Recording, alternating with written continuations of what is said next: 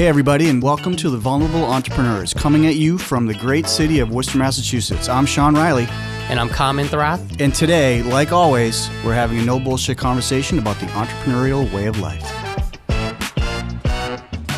Sean, as a, as a kid, my favorite animal is an elephant. I always love elephants. Uh, maybe because I'm from Asia, a lot of elephants over there. I don't know, but I've always liked elephants. I think they could do a lot, of, a lot of things. They're big and strong, and they have those really cool tusks that can grab um, all these different things. So, you know, what what are what's like your favorite animal, and like why why is it?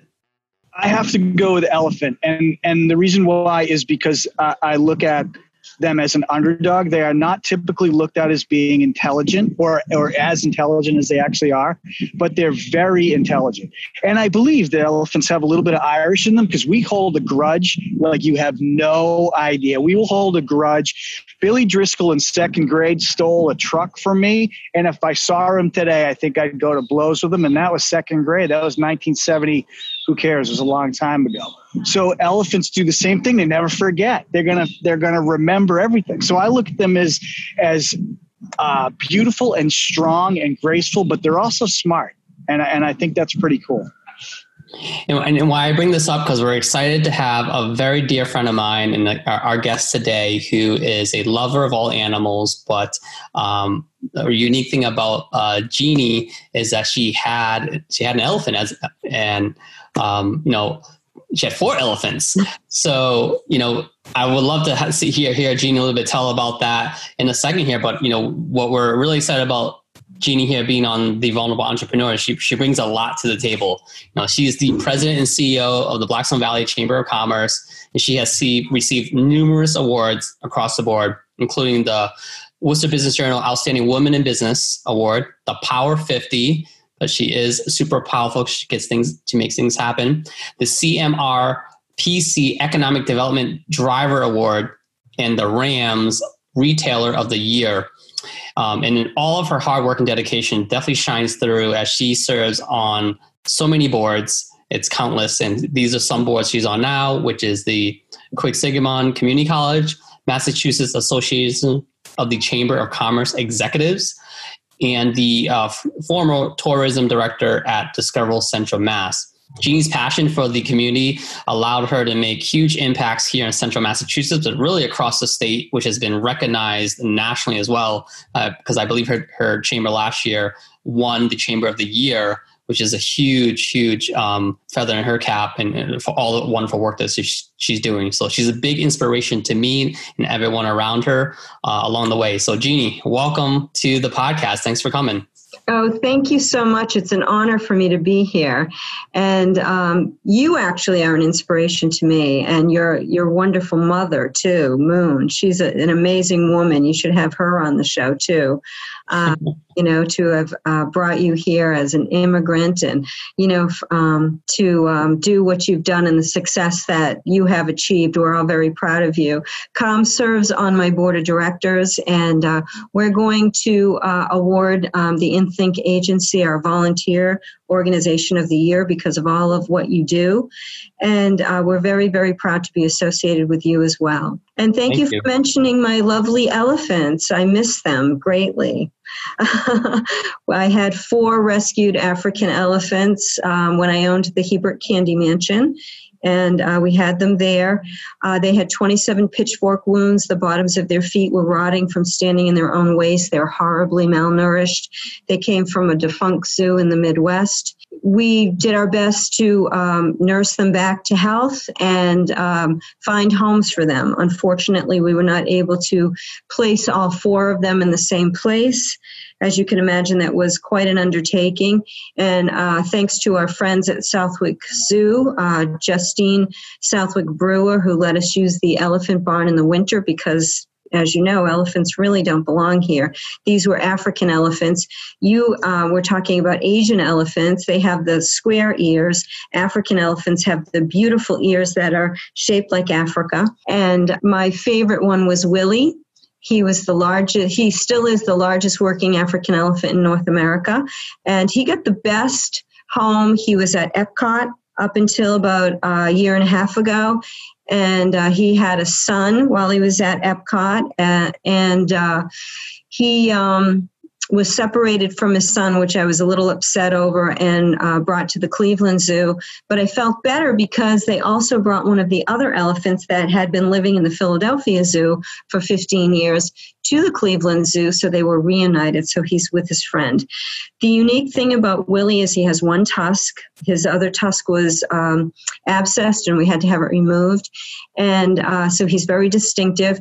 He weighs about 13,000 pounds, and he's 11 feet tall. So he's my big boy.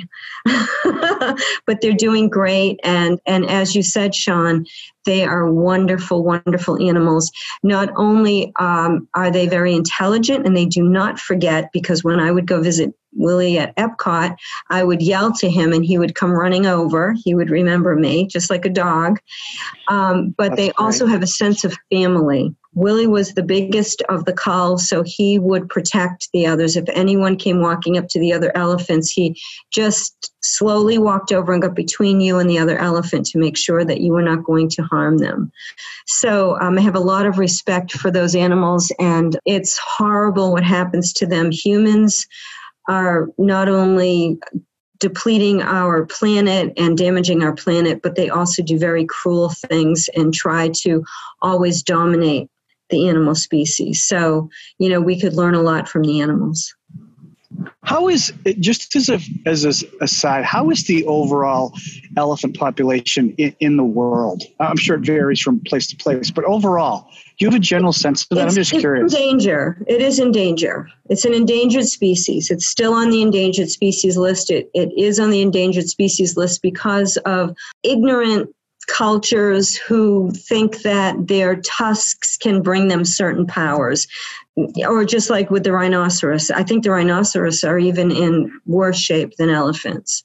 And i mean the rhinoceros horn is generally just made of hair. So all of these claims that it claims uh, that it cures cancer and all these other things that it's just a myth doesn't happen. And it's such a shame. To the point where um, in africa a lot of um, people who are trying to save elephants will um, drug them, cut off their tusks to try to save their life because that's what they're after. They're after the ivory. They sell the ivory to make money. And uh, it's horrible. And I'm really glad that in the United States you're not allowed to have ivory. You aren't even able to sell an antique, like an antique sword that has an ivory handle from the Civil War when it was okay. Oh wow! So I mean, they bring it to that extreme.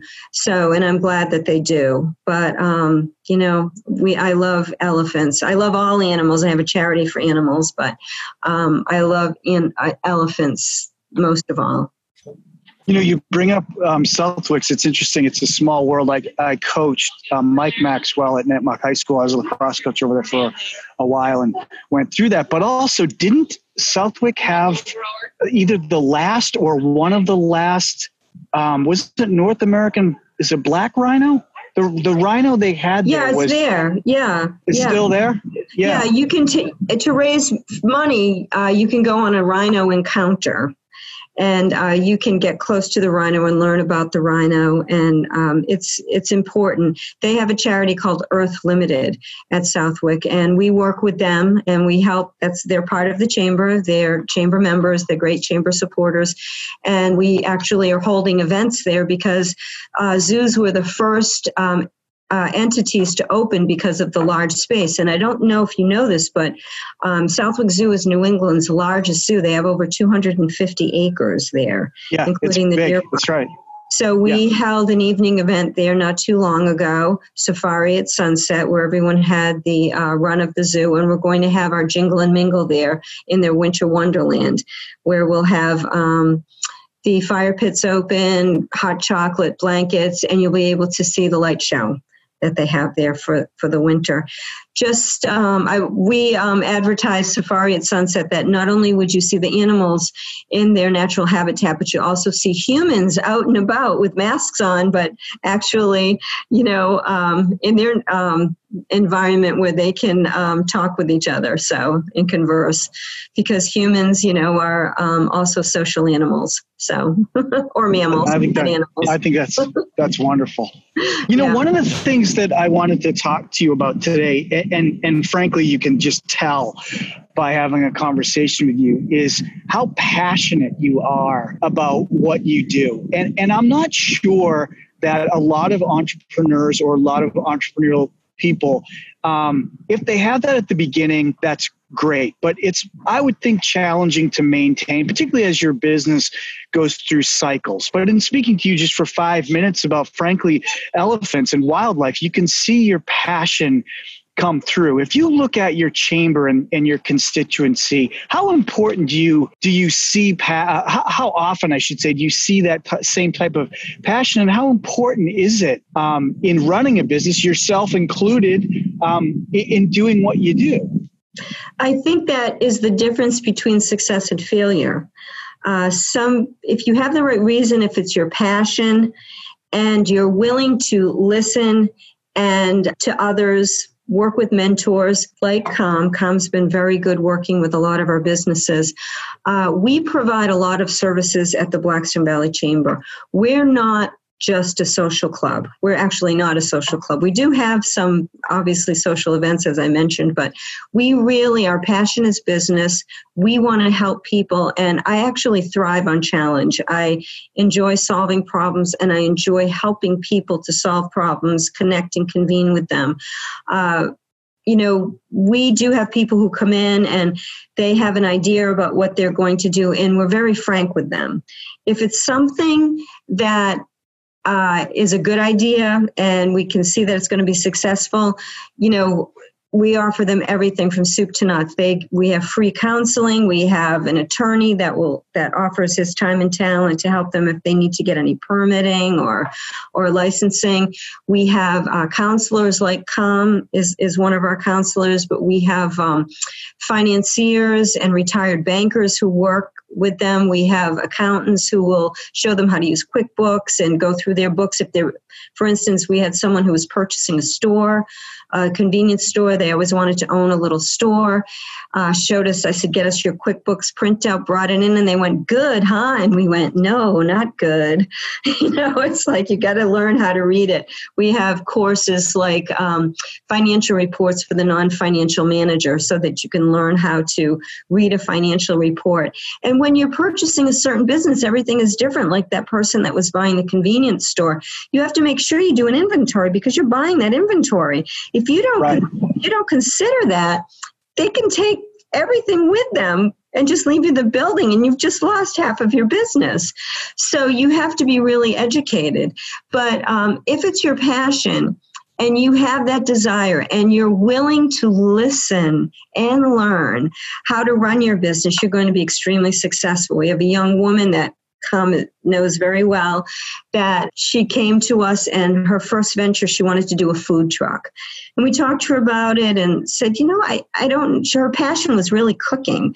So he said you know i mean you could do a food truck but i think you know i think you might be better suited to a brick and mortar restaurant and we we helped her along the way. She took every course that we have every accounting course all the entrepreneurial courses met with all of our um, counselors. And we helped her to find to get a loan to get a storefront to put it together. She has become so successful with her passion. It's a um, whole foods type of restaurant. It really caught on. There are lines of people even now during covid ordering food and she's looking at a second location. So, two years she's been in business and now she's opening her second location. So, That's this fantastic. This kind of success story that we have. And it's if you will listen, if you have a passion, and you know what? She loves doing it. And you know, owning a restaurant is a lot of time and effort. She's there early in the morning. She goes shopping for the food sure. herself. She puts it together. She has wonderful people that work for her. It's a great atmosphere. And here she is opening her um, her second restaurant, but she loves it. So it's not work. It's it's not a burden. It's it's a joy for her, and that's what you want when you're an entrepreneur. You want to do what you love. Excellent, excellent point. Yeah. And Jeannie, to that to that point too, for yourself, I'm always amazed how you juggle so many things, and I'm just like, how is she still on at different times of the, I don't even know if you sleep or not, but your passion is helping people and helping the community, and I think it all comes full circle.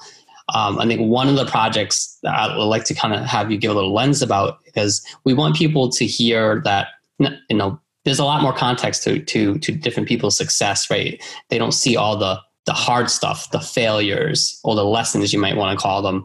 So you know you you started the Ed Hub which is you know uh, this yeah. the manufacturing advanced manufacturing um, training uh, center yeah and completely not in probably the same wheelhouse as what the chamber does but it was an opportunity for you. So there's entrepreneurs right now thinking should I, should I add this new product? Should i do this new service? Should i completely change my business and get into something? Tell me about like your mindset there. When this opportunity came up how did you walk yourself through it? And then and then what were some challenges that you were facing it was a very challenging project but that was born from the chamber too and from necessity we had manufacturers coming to us saying that they could not get skilled workers they had orders they were turning away business they had enough work that they could add shifts but they did not have uh, the people and there were no skilled workers. There was no skilled worker pool to pull from. So uh, we went the conventional route. We started holding job fairs, trying to recruit people, the whole bit. It still wasn't working. And I went to uh, an event at one of the vocational schools in the area, and their headmaster was bragging that 95% of their students were going to college and a light bulb went off. Because that was the pool you used to pull from was the vocational schools. They were the kids that weren't going to college. They were going straight to work. And this wasn't happening anymore. If 95% of that pool was going to college those were all the workers the skilled workers that these companies were looking for. So I talked to some of the superintendents in the public school, and and they told us that this was a real problem for them because the vocational schools were taking the academically superior students recruiting them away from them and they were not taking the students that wanted to go into the workforce so they were now in the public right. schools which had changed their curriculum to college curriculum so these poor students who really didn't want or have an aptitude for college courses were forced to take them. And therefore, the dropout rate was going up. And um, they became discipline problems because they didn't want to be in school. This was not what they were interested in. And uh, we get a call from Northbridge High School principal saying, Geez, I have this this um, senior here. He's great at what he does. He really wants to work on cars. The best we can give him is computer science. He can take computers apart and work on not what he wants to do. He's this close from graduating and he's going to drop out because he hates it. So we made some phone calls to the Diesel Training Center in Shrewsbury and we connected them and put a deal together so this student could take this diesel course and get math credit for it to graduate and stay in school. So it was almost like working with a work study program in a public school. But this kid got to graduate with his class and he got to get a certification to work on diesel motors. So it was a win win for everybody. And there's a big demand for diesel mechanics. So he could go on and have a great career path and make a lot of money. So in doing that sort of thing, we knew there was there was a demand for a training center for these kids and we could work with the public schools for that and adults that graduated high school and were sitting at home on their parents' couch because they weren't going to college. So we reached out to um, our legislators and the higher learning institutions in the area, the community colleges, to see if they would work with us on that. We wrote a work skills grant with the help of our, our legislators, and we got a $500,000 grant from the Department of Ed, a work skills grant. We did a build out here at the mill and uh, we worked with skilled people to populate it and we built a computer lab that was uh, loaded with computers and uh, that were cad ready. And we have a design lab with 3d printers and all of the design software and elements um, and blueprint reading and so forth. We put in a fabrication lab and an equipment lab which now is equipped with augmented welders uh, we're going to be teaching a, a, welding certification course, which is a great career path. You can get a lot of money doing welding. And we just got some more CNC machines and lathes and mills. And I just put in an order for $119,000 for some robotics. So we're going to be teaching robotics. So, uh, you know, we've graduated two. Uh, we've only been together for two years. We've graduated two classes already, uh, and we've had um, some high school students that took a year, well, almost a whole year because COVID hit. And uh, we're working with the high schools now to put together some other studies safely. We're doing remote classes with uh, the Job Corps, the Grafton Job Corps. We graduated their first class. We're on the second cohort for that. We just started the second cohort on our reentry program, which we do in, in partnership with the Worcester County House of Correction uh, for these men who have been paroled. And we, uh, I'm really pleased to say that we placed every single one of them in manufacturing, very good manufacturing jobs. Uh, and then the second cohort is now remote and they're working on their OSHA 10 certification. And we've adapted, we're making videos. Um, of the teachers working on the machines so they can see, especially the Job Corps students, because they're all over the United States, they can see the machines that they'll be working on. Hopefully, fingers crossed, in January, we can start the hands on. They'll be coming back to campus because um, Job Corps has not had there um, anyone on campus since COVID hit. They sent everybody home, but they um, they're the only Job Corps that's offering advanced manufacturing. So we're getting students from all across the United States. And um, cute little story um, when our Lieutenant Governor uh, Karyn Polito came to um, award the certificates to the graduating students. She looked at their address and she said, Jeannie, are these people going home? We're teaching them this, but you know, we're trying to populate Massachusetts. I said, oh no, they're all staying here. We placed them all in Massachusetts. The last young girl in the class that we actually pushed over the finish line with her MAC with two certification and her NIM certification, which is metal metallurgy. Um, we made sure everybody passed. We did, the teachers were great. They did extra courses for any of them that were having trouble. We did tutoring. We got her placed in Gillette. She's, she's got a great job. Wow. So all of these students have a great career path and uh, they stayed here in Massachusetts. So it's working. The plan is working. And I'll tell you that it was very challenging because we had very prominent people say to my face, you're never going it's never going to work you know um, the vocational one of the vocational schools said to me we get the cream of the crop. You're going to get the bottom of the barrel. You're never going to be able to do this. You're a dreamer. Well i wear my little john lennon um, necklace that says some people say i'm a dreamer. But it's, it's we're okay. second over over second year and still going strong even with covid. One one of the things that we we I do it as kind of a, an investment advisor, but it was an advisor to entrepreneurs. Is we call it really floodlight to spotlight. And what does that mean? It, you have an entrepreneur that has a very bright set of energy, a dream, a passion about something, but they don't. It's very wide. They don't know how to hone it in and really focus. And what is what do I mean by that? To make it into a business and all the programs that you have, um, and even as you described uh, the lady with the, the restaurant, how you kind of took her floodlight, her wide perspective of starting something, and it looked like it was going to be a food truck.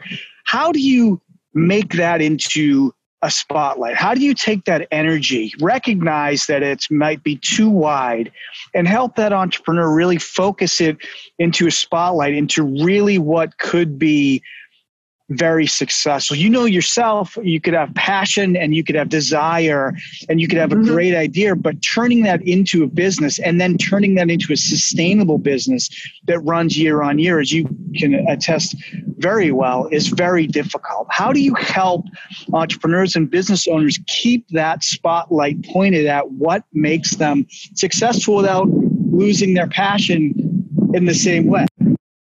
Well, I think that success depends upon the entrepreneur too. Um, you can see that they they have a passion, they you know they have a desire, and you have all the tools to make them successful. But it's the way in which they utilize the tools and that goes to their character their willingness to listen to others who have been down that road before to that you know to take advantage of their experience and mentorship and to um, put it to good use. And we can guide them down the path. As you said like a floodlight it's to kind of rein them in and put them in a focus and get them on that career path. But it's up to them to stay on that career path. I mean we've had people that another person, another restaurant looking at a property, and we knew the property was not going to be a successful property. It had been a restaurant over and over and over again, and the location was not good. This person was bound and determined to purchase that location, even though we told them, we do not recommend this. We do not recommend this. We it's has look at you know past experience. And this person had the desire. They wanted to own a restaurant, you know, but the person also wanted music and, it, you know, it was more their music and was saying, well, maybe you should be thinking about another path. I know that, oh, no, I can be a DJ, I can do this. Well, that's not the restaurant business and this is not right. the location. But they're right. looking at, I can afford this and this and that. And you know what I'm going to say? They bought the location, they had everything there, and nobody came because the location was bad and right, they lost legacy. everything. They put everything into it, which you should never do anyway. You should never put your personal money into it. You need to be able to, you know, raise capital or have investors. And the poor guy lost everything, but he just was not going to listen. And if and that's it. If if you're willing to open up and you're willing to take the advice, you're willing to listen and be reasonable, you're going to be a success. And genius, I'm assuming that's also life lessons that you've had, right? Throughout, oh, yeah. throughout your oh, career. Oh, yeah. Have yeah, you, family business, family 101. Yeah, just you want to just shoot yourself some mornings. a lot of business. a, a yeah, you do. A lot of business right now. We're we're heading to Q4, right? A lot of businesses are reassessing their business. I probably wish they can turn back a time, and no one can predict what's going on with the pandemic. But you know what what what times in your life that you felt you wish you could have gone back and turned back because a decision you made didn't work out? No. I think that, um, and I think my late husband would attest to this too. I think, you know, family, as I said, family businesses. Um, I think not being strong enough to really look at it as a business and not a family, and realizing that not everyone in the family should be on the payroll. You know, they need to be just like a regular business. If you're not contributing, and uh, even though you know, and it's difficult in a business because you love everyone and you're with them all the time, but if they're not suited to that career path and they're not contributing to the business and they're actually um, taking away from the business, it's only going to bring everyone else down, and that's what happens. So I think a lot of hard decisions should have been made along the way, and they were not. And, um, you know, that's what happens. So I think we should have been stronger in that respect. And it's tough, tough, tough family businesses. And you know, if you went to business school, that's a course within itself. Family businesses, the dynamic. I mean, look at the poor Gucci's. They ended up shooting and killing each other. So, I mean, yeah, it's uh, exactly. family. Yeah, yeah, U-Haul, one of they had one of the wives killed. I mean, they were just terrible, and then they lost it all. You know, there's there's podcasts on family businesses that are very interesting to listen to. So luckily, we only you know ended up selling the business. We didn't we came we came to blows, didn't kill each other, but we only you know ended up selling the business, and then you know that was it. But so tough decisions, but for the common good. I think you really have to um, search your heart, the best thing to do. Now, with family businesses too, uh, you know, you're always you're deciding who works in the business or not. Yeah. If you're not in a family business, which is really difficult, it's yeah. still even difficult for businesses who, who who are not family, right? They're just just a business who's like a manager who might need to lay off 50 people. Who do I pick? Like I think a lot of businesses are restructuring. Yeah. Have you I mean, gone we had that members of the yourself? family that once we had direct deposit, we never saw them again. So, I mean, you know. Yeah.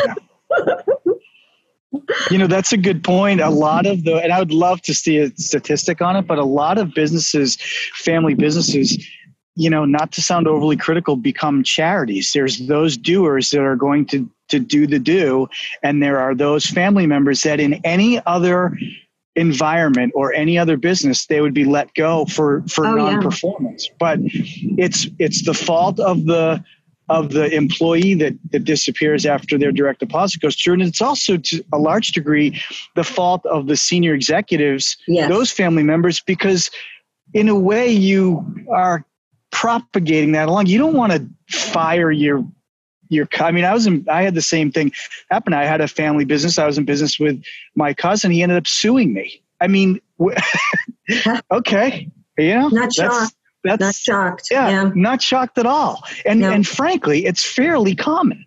It is. Yeah, family businesses are the worst, and it's too bad. And it's usually the third generation uh, because the first generation starts it, the second generation works for it. But when you get to the third generation, the second generation thinks they're doing well by um, not teaching their kids to really work as hard as they did because they want to make it easier for them. And they're not helping them at all because then they get a sense of entitlement and they really don't know how to work and it's just a cash cow to them and by the third generation and then you get into the fourth generation really it's not a cash cow anymore i mean it, it's just should not be an automatic that if you have the Right. same last name you're on the payroll you know you I really need that. to learn how to work so family businesses are tough very tough Well, and we had started this conversation by talking about passion, and I think as the generations kind of move forward, um, that passion is spread thinner across those generations. The fourth generation is the fourth generation um, away from the founder, the people Mhm. that started it. But I mean, you would, it's perfectly normal to think that your level of passion is going to be that much far removed from the founders of the business. Just like if you're an employee and you worked for the founder of the company, sure you're going to be you might be passionate and engaged and hardworking, but you're not going to have the same level of intimacy that the founder of the business has with the business. So I think that has a lot to do with it as well. Yeah. And if you want to stay in business, you have to, and you're right about the CEO. The CEO needs to make uh, business decisions, not family decisions. And it's very Exactly right. difficult in a family business if a family member is the CEO, you know, to make to separate that, you know, because you know your your heart is is not the direction you should be using. You should be using your head. So it's, It's not easy to do when you're the CEO and it's an employee, and then you couple brother, with- it's your, you know, it's, and now it's a family Yeah. member. It makes it even worse. And you Yeah, don't want to be the it's guy that has to decide to fire your brother. I mean, that's just, Right. you just don't want to be that person. no. But that's what happens. And frankly, I would argue it probably should happen a lot more frequently than it does. Very much so. And I think you can see that over and over and over again in many businesses that started out as family businesses and then they're either no more or they they were bought out and you know they're not what they used to be because you know they've become part of a bigger company. But you know, so those are hard. I think those are the hardest decisions, Come to answer your question. Yeah. No, there is. I I think a lot of people who, who may be in a family business who are listening, I think, can get, you know, some, it, it's okay, you know, that they're going through that hardship.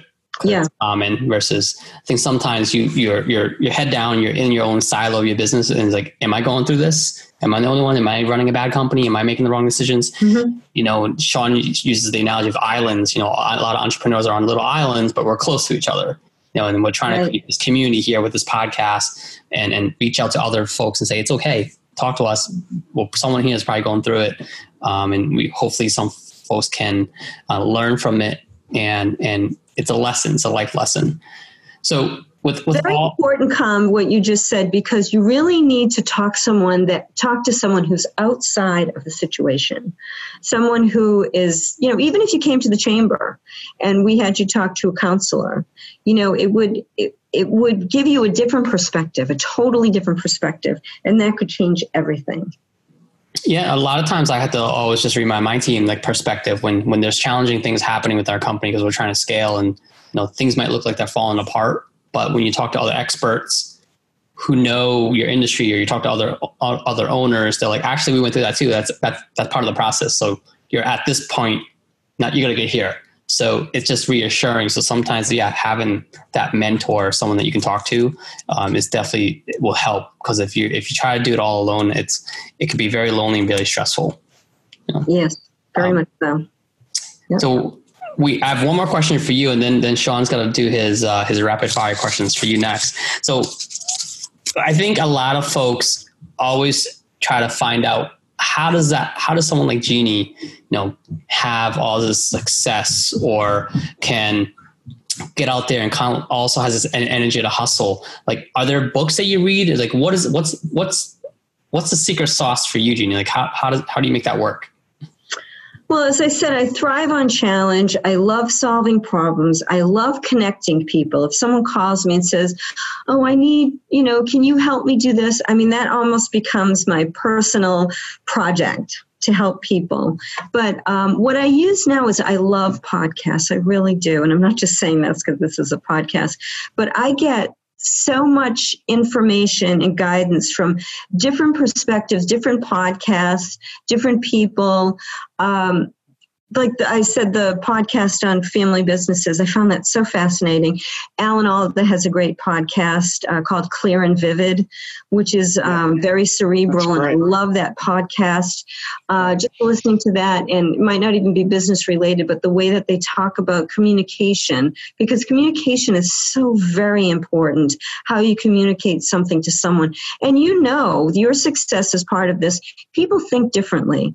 When someone is in business and maybe they need an investor. It's all in the way they make their communication of their presentation in order to um, to find maybe find the investor's Achilles heel on why would you want to invest in my company.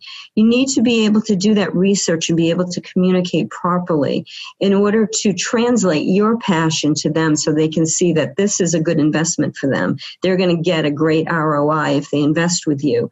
So um, I guess just keeping an open mind and learning in different fields and being able to um, convert what we learn to get on the path to reach our goal. I, I guess if, if you know, I, I, hope I put that the right way. Um, it's just not one, you know, go, oh, you know, this is how we got that. Like the angels start to sing. I think it takes a lot to put everything together and to get the right answers. Jeannie, this is my fourth startup. Rath Capital is my fourth one. I haven't heard angels singing yet. Are they supposed to? And if so, and if so, what, what year do they come out? Because I apparently I'm selling myself short. I've heard no angels, no angels singing. I haven't, haven't seen them. Nirvana yet, I guess. I guess not. I guess not. I'll be on the lookout. Now this is our our kind of a little bit of uh, we always have fun, but this this kind of amps it up a little bit. In, in fun for you, to, maybe, huh? well, yes, that's true.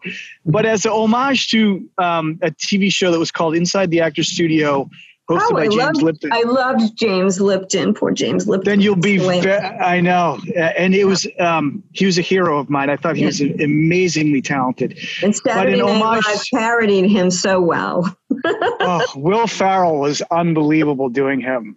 But as homage to him and to Bernard Pivot, we would like to have you go through Bernard Pivot's questionnaire, and we will start by saying, "What is your favorite word?" Um, I think my favorite word is yes. we've had that as a favorite word, and we've had it as a least favorite word. So uh, I will ah. say, what is what is your least favorite word? Um, probably a word I use too much, saying yes. uh, I'll, I'll, say, why did I agree to do that? What's wrong with me? yeah. what what turns you on? And I will say that that we always go for that E on our podcast, the explicit. So you have the floor. You're free to answer that however you would like without any guidance from you mean what turns me on, like with people or situations? Anything or? you want. We've had, you would be shocked at some of the answers oh. we get. Some of them well, are what a little frightening, some of is, them are great. Is an act of kindness, is seeing people helping people, working together. Um, for a common good. I think whenever I can witness an act of kindness, that really warms my heart. That's a great answer. What turns you off? Cruelty, ignorance, anyone who belittles, bullying, anything like that. It just makes my blood boil. Yeah. What um, sound do you love? Oh, I love um, water. I love the sound of moving water, as long as it's not in my basement. That's a great answer. Here what at the Ed Hub, you... we've had that. We've had a couple floods at the Ed Hub. Too, Don't like house. that. you have too. well, what sound do you hate? Um, I hate when the television doesn't work and you get that oh, I, I can't stand that sound i have to mute it immediately i hate it what is it? The, they call it black noise white noise is the static or so. oh, oh i yeah, hate it it drives me awful. crazy. This is one of my favorites. What is your favorite curse word? Um, poopy face. That's excellent. That is excellent. What profession other than yours would you like to try? I guess um, probably um, I, I don't know what you call it. It's those.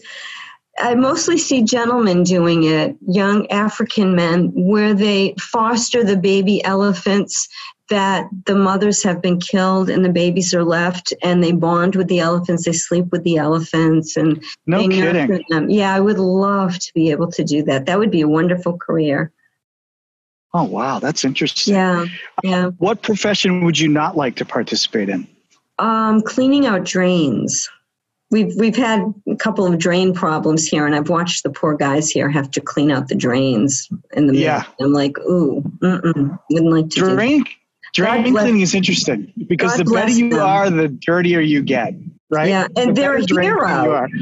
They're a hero because we can use the bathroom again, but it is, yeah, not. It's a tough job. and lastly, if heaven exists, what would you like to hear God say when you arrive at the pearly gates? I have all of your dogs here for you to play with. That's brilliant. That's great. Well, I have to say, from my perspective, uh, thank you so much for joining us uh, this afternoon. It's always good to get a different perspective that turns out to be quite similar to what we all have. And I think that to Com's point, it's we we think that we're on this island and every problem we have is original and we're the only ones that experience it. And you know what? We're just not that special. It happens every day to everybody. I say that all the time. I'm not any different than anybody else. So if I'm thinking this, someone else is thinking it too. So yeah, very yeah, much. You're being a good sport, Jeannie. So um, we want to learn more about kind of like what. So give us, let us know what are you working on right now. Like what what are some projects? What are you working on? And then how can people reach out to you? Well, um, COVID has been very challenging for many businesses. I mean, to the point where I feel sometimes like we are psychologists here. I've had grown men crying on the phone because you know their businesses have been closed for over 100 days and um, you know there there's no end in sight so the projects we're working on is trying to get funding trying to um, we've we've heard unfortunately that a lot of the grants that we rely on may not be funded this year.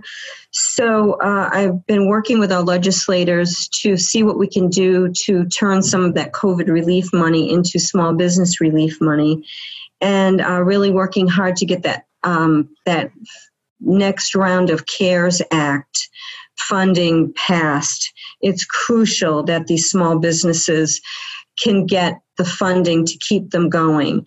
Um, it kills me to see these empty storefronts now on some of the small businesses that already were not able to make it.